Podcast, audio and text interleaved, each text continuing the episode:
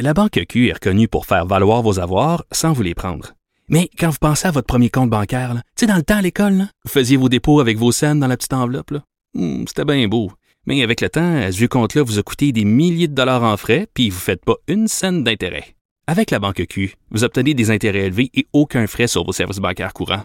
Autrement dit, ça fait pas mal plus de scènes dans votre enveloppe, ça. Banque Q. Faites valoir vos avoirs. Visitez banqueq.ca pour en savoir plus. Pendant que votre attention est centrée sur vos urgences du matin, vos réunions d'affaires du midi, votre retour à la maison ou votre emploi du soir, celle de Desjardins Entreprises est centrée sur plus de 400 000 entreprises à toute heure du jour. Grâce à notre connaissance des secteurs d'activité et à notre accompagnement spécialisé, nous aidons les entrepreneurs à relever chaque défi pour qu'ils puissent rester centrés sur ce qui compte, le développement de leur entreprise.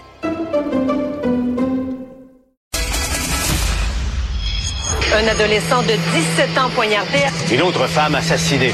Il est visé par des allégations d'inconduite sexuelle. Les formations politiques s'arrachent le vote des familles. Comment faire fructifier votre argent sans risque? Savoir et comprendre les plus récentes nouvelles qui nous touchent.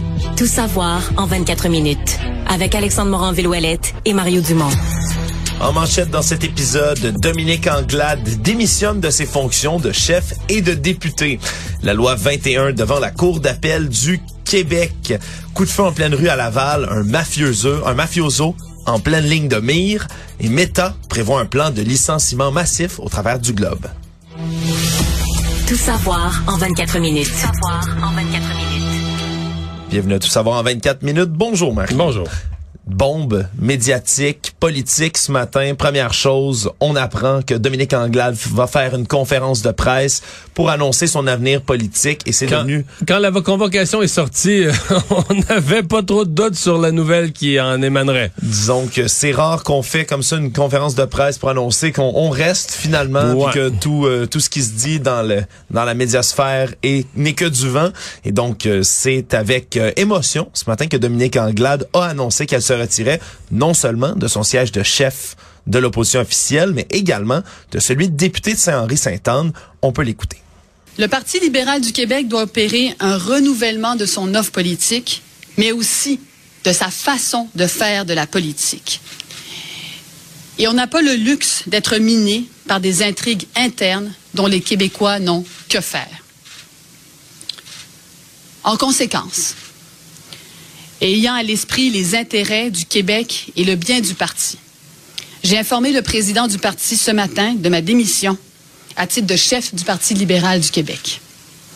J'annonce également que j'ai quitté mes fonctions de député de Saint-Henri-Sainte-Anne le 1er décembre. Donc, c'était une succession d'événements qui ont poussé Dominique Anglade à démissionner.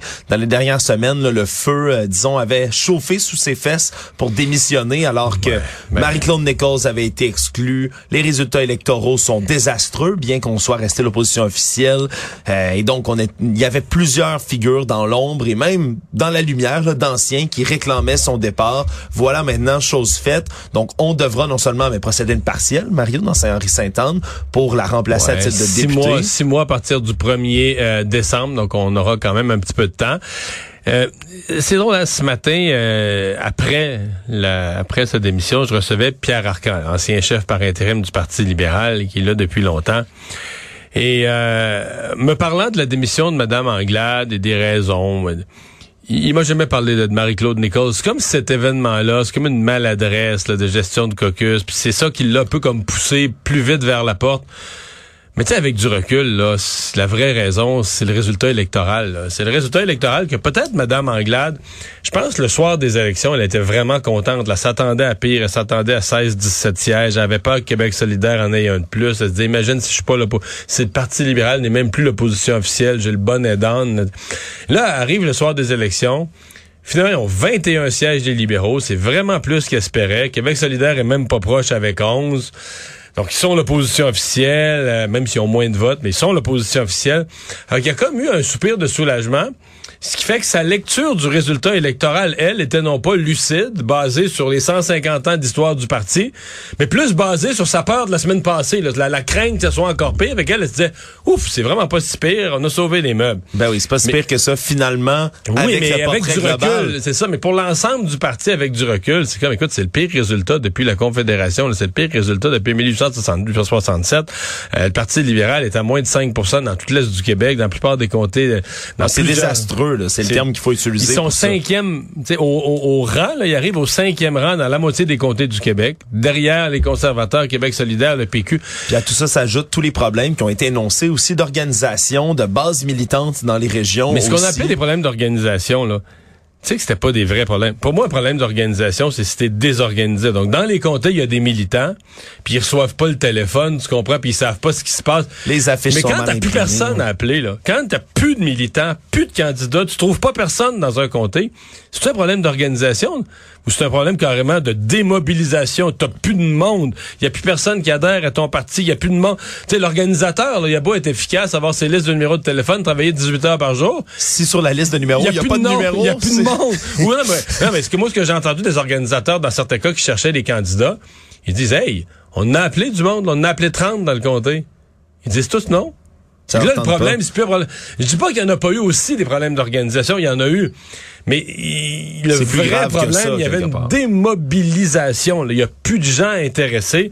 Donc, c'était pas imaginable. pour ça que pour toutes ces raisons-là, c'était comme pas imaginable que Mme Anglade puisse, malheureusement pour elle, malgré qu'elle a été combative en campagne, qu'elle a pas lâché, qu'elle a démontré des belles qualités humaines, c'était pas pensable qu'un parti de pouvoir comme le Parti libéral allait garder une chef après une élection comme celle-là. Oui, donc il y a deux questions qui se posent. Un qui sera chef intérimaire jusqu'à ce qu'il y ait des élections plus officielles au sein du Parti libéral. De Deux- tradition, ouais, deux ouais, candidats dans mon esprit. ouais, qui reviennent Marc Tanguay, André Fortin, qui ont tous deux déjà été Ou ministres. Marois sont- Risky. Mais là, vient juste d'avoir un bébé. Est-ce qu'elle est disponible pour ça? C'est c'est vraiment très, très récent. Elle vient Ouais. tout juste d'accoucher. Et l'intérim, il n'y a pas, y a pas de règle à l'interne qui précise qu'un chef par intérim ne peut pas se présenter à la chefferie, Mais mais, c'est tradition. C'est une tradition. C'est une tradition. Donc, si André Fortin veut aller à la chefferie, si jamais Marois Risky voulait aller à la chefferie, si Marc Tanguay voulait aller à la chefferie, il, ça les exclut comme chef par intérim. Donc, après, à mon avis, au caucus, quand tu veux te présenter comme chef par intérim, la première chose que tu dois dire à tes collègues, c'est moi, la vraie chefferie, ça m'intéresse pas. Comme la- on, on vient de parler de Pierre Arcan. là. Quand Pierre Arcan est allé, il dit, Regarde, moi, je suis pas intéressé à être chef jamais. Je suis pas quelqu'un qui a cette ambition-là, mais je pourrais rendre service comme chef par intérim. Et il était resté quand même longtemps comme chef par oui, intérim. oui, oui, il a fait un long bout, il a fait un, plus d'un an. Ouais, elle était là euh, sur place assez longtemps. Et là, Mario, il y a des gens, nos collègues et des sondeurs qui ont prévu le coup déjà dans les derniers jours, qui s'attendaient peut-être à ce que Mme Anglade, au vu de toute la controverse, se mette euh, justement un pas dans la porte. Eh bien, il y a un sondage léger, le journal TVA Cube, qui est paru. Aujourd'hui, là, il y a quelques... comprend que les- les- le sondage n'a pas commencé à midi. Là. Il, avait- il était, il, était en- il était fait avant. Il a été fait avant, mais du 4 au 6 novembre, Mario. Donc, on est quand même dans les derniers jours. Des gens qui ont été sondés, des Québécois d'un peu partout. Et un sympathisant libéral sur 5, là, 17% considère, parmi tous les candidats, les noms qui ont été énumérés dans la liste de gens qui pourraient reprendre le collier au Parti libéral, à 17% donc un sur 5, Denis Coderre, chez les sympathisants libéraux. Denis Coderre, qui, qui est Qui nommé arrive numéro un de loin. Là. qui arrive numéro un, oui, oh, et de loin, là. Puis là, on parle vraiment chez les libéraux. Dans la population dans son ensemble, 9% pour Denis Coderre dans la population dans son ensemble. les deuxièmes étant... Marois Risky, qui se retrouve dans la population générale, c'est à 5% mais pour le Parti libéral, on est à peine à 3 là. Au sein des sympathisants libéraux, là, Ça, c'est pas surprenant. Appelait au grand public, appelait aux jeunes, appelait aux gens de Québec solidaire sûrement, mais appelait pas tant que ça aux libéraux eux-mêmes. Oui, parce qu'après ça, c'est l'ex-ministre libéral Gaétan Barrette, Pierre Moreau également, qui obtiennent chacun 4% d'appui. Qui d'autre à 4% Mario? PDG d'Hydro-Québec, Sophie Brochu, qui se retrouve également dans la liste de noms. Est-ce qu'elle voudrait vraiment faire le saut de Hydro-Québec jusqu'au. Parti libéral? Ça m'étonnerait énormément, je la vois pas là du tout. Absolument. Tu as nommé Marois Risky qui vient d'accoucher. D'autres noms également qui parviennent du fédéral. François-Philippe Champagne à 2% dans la population générale, 1% seulement chez les libéraux. Mais lui, il on pas est pas- intéressé. Moi, hey, lui, il a la plus belle job du monde. C'est un type qui vient du monde économique. Il est ministre, ministre de l'économie, de l'innovation à Ottawa. Euh, il gagne plus qu'un chef de l'opposition à Québec pour une job super intéressante. Pourquoi il quitterait ça à Ottawa pour s'en venir à Québec? Je sais pas s'il y avait espoir d'être premier ministre dans deux ans, mais pour venir reconstruire un parti euh, où il faut que tu ailles rebâtir comté par comté, je le vois pas là du tout, du tout, du tout. Je le vois pas, je le vois pas intéressé par ça du tout, du tout. La question va être de savoir qui serait intéressé à reprendre ce poste-là que laisse vacant André Dominique Fortin, là, que c'est, c'est, c'est, ça André pas haut dans le sondage. 2 population générale, 0 Mario chez les sympathisants libéraux. Ah ouais, zéro. C'est pas Il faut beaucoup, comprendre, faut comprendre une chose par contre, il y a le il y a beaucoup une grande grande proportion des gens qui étaient dans le sondage qui ont pas voulu répondre, deux tiers des pro- des, des répondants qui ont dit bon parmi la liste qui est proposée, on préfère ne pas répondre. Donc vraiment, on a quand même euh, quand même il y a pas, il y a pas de mobilisation forte autour d'un candidat. Non. Mais le moins pire, le seul qui sort un peu du lot, c'est Denis Coderre. Ouais, sort beaucoup même du lot, on pourrait le dire. Denis Coderre, est-ce que M. Coderre voudrait, lui, revenir encore une fois en politique? On le sait que c'est quand même une, une bête de politique, là. Denis Coderre, il aime, il aime beaucoup se retrouver dans la Ça doit le travailler. Oui. Mais là, il y a une nouvelle job. Là. Il anime euh, au sport. euh, C'est vrai qu'il anime de la radio. Il y a également, euh, lors de la visite du pape, il y avait un rôle également à jouer, je pense, pour il la collecte. du financement moi, de la visite du Exactement. pape. Mais ça, ça y a obtenu des euh, des indulgences. Ah, pour ce, les, les fameuses indus, pour ça, pour aller au paradis. Je sais hein? pas si pour devenir chef du Parti libéral, tu peux, c'est comme des air miles. Je sais pas si c'est admissible des indulgences pour ça, ou si c'est juste admissible au ciel. Mais en tout cas, je note ça. Actualité. Tout savoir en 24 minutes. Le procès pour agression sexuelle de l'ex-député Harold Lebel s'est ouvert ce matin. Enregistrement du plaidoyer de non-culpabilité, donc un plaidoyer non coupable. Sélection du jury, jury de 14 personnes au lieu de 12 en prévision de fameux cas de COVID. Et ça s'est fait, ça s'est fait très vite. J'ai déjà vu des sélections de jury. On interroge les gens, ça prend deux jours. Là, avant dîner, même à quoi, 11h, 11h30, en, en avant-midi, on disait déjà qu'on avait nos 14 jurys. Oui, ça s'est déroulé rapidement. Donc, on vise un procès d'une durée de deux à trois semaines. Des faits qui remonteraient à 2017 sur une victime dont l'identité demeure protégée par une ordonnance de non-publication. Victime, par contre, qu'on sait être du milieu politique. Ça avait fait vraiment une bombe à l'époque. 15 décembre 2020, arrêté à son domicile de Rimouski, Monsieur Lebel, et après avoir été interrogé, avait été accusé formellement d'agression sexuelle. Donc, c'est un cas qui avait ébranlé le milieu politique, avait mené à son exclusion du Parti québécois. Il était resté député indépendant, mais évidemment... Et puis il a toujours continué. Moi, c'est quelqu'un, je le suivais sur Twitter, puis j'ai continué à le voir, euh, mais plus jamais dans des affaires partisanes. Mais presque tous les jours, il mettait une photo qui est allé dans son comté, a remis un chèque ou a participé à une inauguration. Visiblement, dans sa circonscription, les gens continuaient à l'inviter. En tant que leur député, ils l'invitaient à des événements publics, tout ça, même s'il était, faisait face à des accusations d'agression sexuelle. Il continuait d'être invité, mais par contre, quand est arrivée l'élection, dans la mesure où son procès arrivait un mois après l'élection, lui, ça y empêchait. Bon, ça veut pas dire qu'il se serait représenté ou qu'il aurait été élu. Sinon, là, avec... euh, mais le procès étant pas passé, euh, il y avait aucune aucune possibilité. Tu peux pas te présenter, c'est pas sérieux de se présenter en ayant des accusations. Tu vas avoir un procès, tu vas peut-être euh, être condamné le mois d'après. Tout savoir en 24 minutes. L'avenir de la loi sur la laïcité de l'État, la fameuse loi 21, se joue aujourd'hui au plus haut tribunal du Québec en cours d'appel. On doit décider si elle doit être maintenue ou complètement invalidée. On rappellera, là, il y avait une décision du juge Marc-André Blanchard qui avait maintenu la loi en disant par contre que selon lui, ça invalidait, empiétait les droits et les libertés de conscience et de religion de certains individus, avait nommé entre autres mais la clause dérogatoire utilisée par Québec comme raison de son incapacité à agir. Et donc on pousse maintenant devant la cour d'appel un jugement. Là il y a un procès qui s'annonce extrêmement lourd. Il y a trois juges de la cour d'appel qui siègent. On parle de 1500 pages de preuves 1065 pages et plus qui, con, qui consomment en tout en tout et partout tous les arguments des différents partis. 17 organismes, partis, entités différentes qui vont débattre devant cette cour. Ce qui est, euh, ce qui est spécial, c'est que les deux partis sont en appel. Parce que, bon, le gouvernement du Québec a gagné, c'est que la loi était maintenue et tout ça. Donc, on comprend que les opposants à la loi, eux, vont en appel parce qu'ils veulent faire invalider la loi.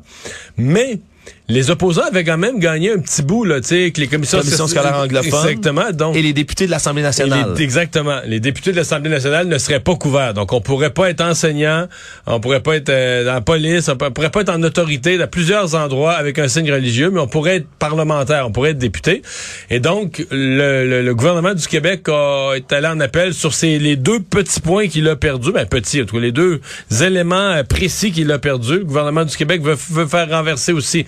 Donc, tout le monde est en appel. là. Oui, absolument. Et c'est mené, entre autres, la contestation par le Conseil national des musulmans canadiens, qui est basé en Ontario aussi, ce qui fait grincer les dents certaines personnes, vu que ce n'est même pas basé au Québec face à une loi québécoise. Donc, ça, ça s'enligne pour être un procès assez suivi, oui, mais également, là, à la fois bondé de controverses, mais très, très lourd. Mais qui, de toute façon, va probablement nous conduire à la prochaine étape, la Cour suprême, qui va avoir le, le- le dernier mot sur euh, la loi 21.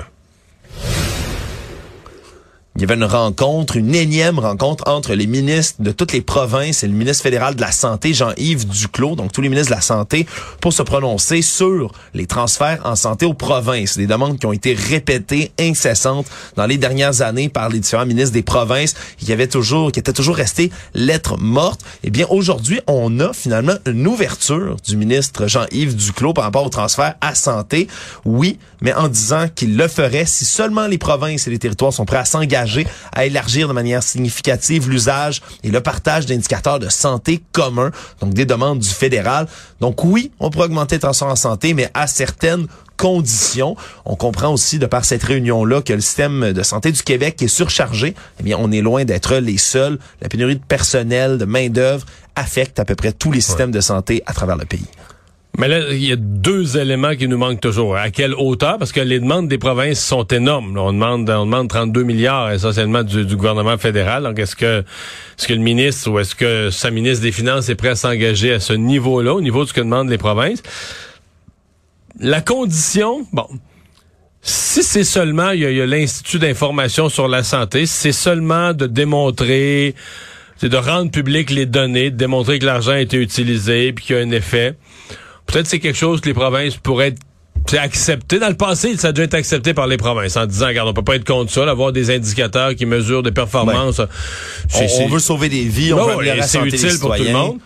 Mais souvent, le fédéral, c'est des conditions beaucoup plus contraignantes. Là. Vous voulez mettre des conditions pour s'ingérer, ni plus ni moins, dans la gestion de la santé. Si c'est ça, ça va être non de la part des provinces. Mais c'était juste aujourd'hui le hors-d'œuvre d'une... C'est, c'est, c'est quatre jours. D'ailleurs, je trouve ça énorme. Ils, ils nous ont dit, je voyais la convocation du 6 au 9 novembre. Donc, ils sont ensemble pour euh, jusqu'à jeudi. Mais les gros, les deux grosses journées de discussion, on comprend que c'est demain et mercredi. Là. Euh, Peut-être aussi qu'en sortant de la pandémie, maintenant, ils peuvent reprendre des discussions sur d'autres enjeux de probablement santé. qu'il y a d'autres outre, sujets. ouais, Exactement, exactement. Qu'ils ont On délaissés verra. dans les dernières années. Mais, donc. mais on se comprend qu'ils sortent pas pour les, les gens qui nous écoutent. Là, ne pensez pas qu'il y aura, en tout cas, moi, une surprise énorme, qu'il y aura une entente jeudi au sortir de ça. Les ministres de la Santé mènent des discussions, mais tu sais, pour, ce qui me concerne, le gouvernement du Canada, c'est tout ça, c'est pré-budgétaire. Donc, c'est dans le budget du printemps prochain que Mme Freeland probablement débloquerait des fonds pour la santé. Peut-être qu'il y a même qu'il y aura une entente à signer entre les premiers ministres, ou pas, ou avec les ministres des Finances. Mais donc, les ministres de la Santé sont à l'étape de déblayer le terrain à l'heure actuelle. Savoir et comprendre. Tout savoir en 24 minutes.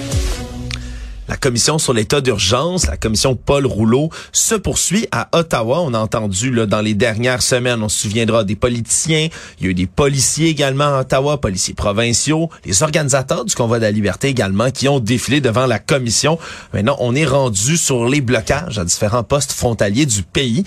Mais en trame de fond, il y a eu cette convocation dans les dernières semaines pour que le premier ministre de l'Ontario, Doug Ford, et son ancienne solliciteuse générale, Sylvia Jones, viennent témoigner à la commission parce qu'ils n'avaient pas été Il lui assignés veut pas. originellement à comparaître. Doug Ford, lui, avait dit qu'il se qu'il prendrait son privilège parlementaire, donc s'opposerait à sa comparution. Et donc, finalement, on a tranché du côté du tribunal. Non, il n'aura pas à siéger, Doug Ford. Il n'aura pas à comparaître le 10 novembre, date à laquelle il avait été convoqué.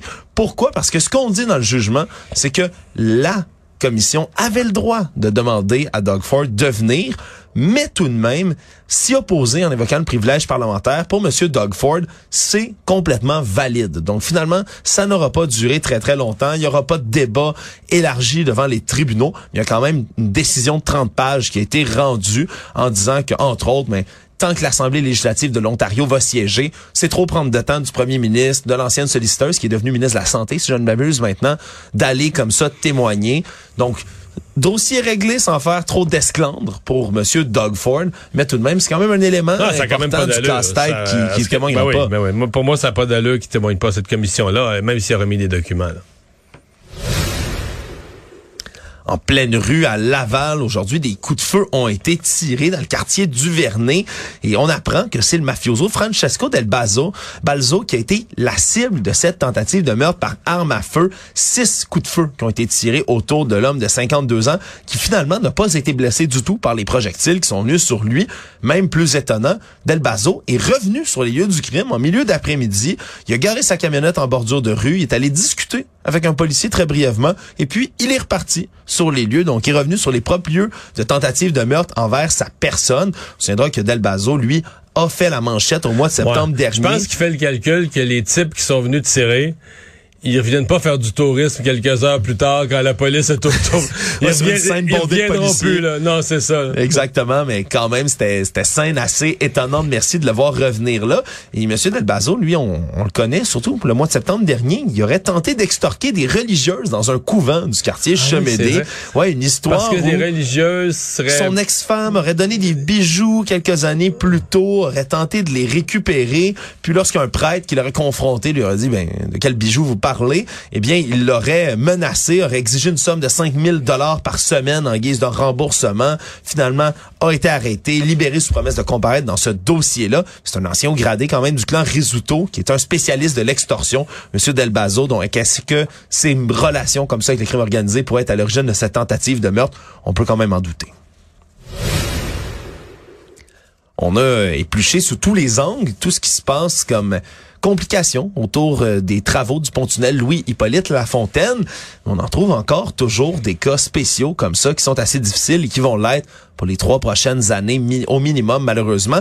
On parle euh, du côté de nos collègues du journal à des familles qui sont ni plus ni moins déchirées en ce moment à cause des travaux du chantier parce qu'il y a des couples séparés qui ont des enfants, par exemple, qui vont les garder une semaine sur deux Et qui habitent pas du même côté du tunnel. qui habitent pas du même côté du tunnel exactement Mario. Alors on prend le cas par exemple ben, de parents, par exemple le père est à Montréal, la mère est sur la rive sud, l'enfant va à l'école sur la rive sud. Le problème c'est que le père habituellement pouvait faire la route, aller porter son enfant à l'école, Revenir travailler, mais là ça devient presque impossible. On parle d'un trois heures des fois de temps pour aller porter son enfant, le ramener et c'est des cas qui sont absolument déchirants, là. des enfants et des parents surtout qui doivent revoir comment ils vont faire la garde de leur progéniture, comment vont les vont organiser les semaines. Là on parle maintenant de passer une semaine toutes les fins de semaine chez un, les semaines en entier chez l'autre. Vraiment, c'est tout un casse-tête pour certaines Sinon, familles. comme carrément déménager. Qu'un des deux déménage, mais ça, tu peux pas. Dans l'état actuel du marché, tu peux pas faire ça dans, dans une semaine. là. Exactement, ou sans un, un prix assez coûteux, merci. Donc euh, vraiment, c'est c'est d'autres cas comme ça, puis il risque d'en avoir beaucoup qui seront soulevés là, dans les prochaines semaines, parce qu'on le rappelle, c'est trois ans de travaux qui sont prévus. Le monde. Ça va mal pour plusieurs géants de la Silicon Valley après euh, toutes sortes de licenciements qui ont été effectués du côté de Twitter. hein, près de la moitié des 7500 employés qui ont été limogés par le nouveau patron Elon Musk. C'est au tour de Meta, hein, qui contient Facebook et Instagram, de licencier des milliers de personnes, dit-on, cette semaine. Euh, C'est le Wall Street Journal qui apprenait cette nouvelle. On dit, entre autres, là qu'une grosse partie, peut-être la moitié comme pour Twitter, des 87 000 employés de par le monde pourraient perdre leur emploi. Donc, c'est le, le suspense plane encore à savoir combien exactement pourrait être limogé. faut comprendre que Mark Zuckerberg, le grand patron, avait déjà annoncé que le personnel du groupe n'augmenterait pas d'ici fin 2023, mais avec les taux d'inflation qui montent, les coupures budgétaires, mais surtout le modèle de publicité des géants du web comme ceux-là, c'est extrêmement mis à mal en ce moment. Mais les un cinquième de la main d'œuvre de Meta, c'est beaucoup plus de monde. C'est beaucoup plus gros que Twitter. Exact. C'est beaucoup plus de monde que les, mettons, euh, la moitié du personnel. Ce que Musk, là, Musk, semble-t-il qu'il y a Elon Musk qui veut en rembaucher. Là, il a congédié trop de monde chez Ouais, Twitter. Il y, a des- il y a des annonces qui ont été retrouvées sur LinkedIn par certaines Ben, ben, moi, personnes, je- entre autres. ben, moi, je trouve ça vraiment drôle dans le sens que ça me fait vraiment l'impression de quelqu'un qui achète une business puis qui sait même pas comment ça marche trop trop. Puis les congédies, tu sais, tu congédies le gars qui pompe l'eau. Là, là t'arrives, tu ouvres le robinet, voyons, il y a plus d'eau. Ben oui, c'est parce que t'as congédié le gars qui pompe l'eau. Ah, Rembauche-le. merde, faut- faut que je rembauche du monde. Rembauche-le. Non, mais c'est un- c'est une caricature pour dire, tu, tu sais pas trop, je- qu'est-ce qu'ils font. Puis là, tu te rends compte le lendemain. OK, mais lui, là, il, était essentiel. C'était Non, important, le travail qu'il faisait.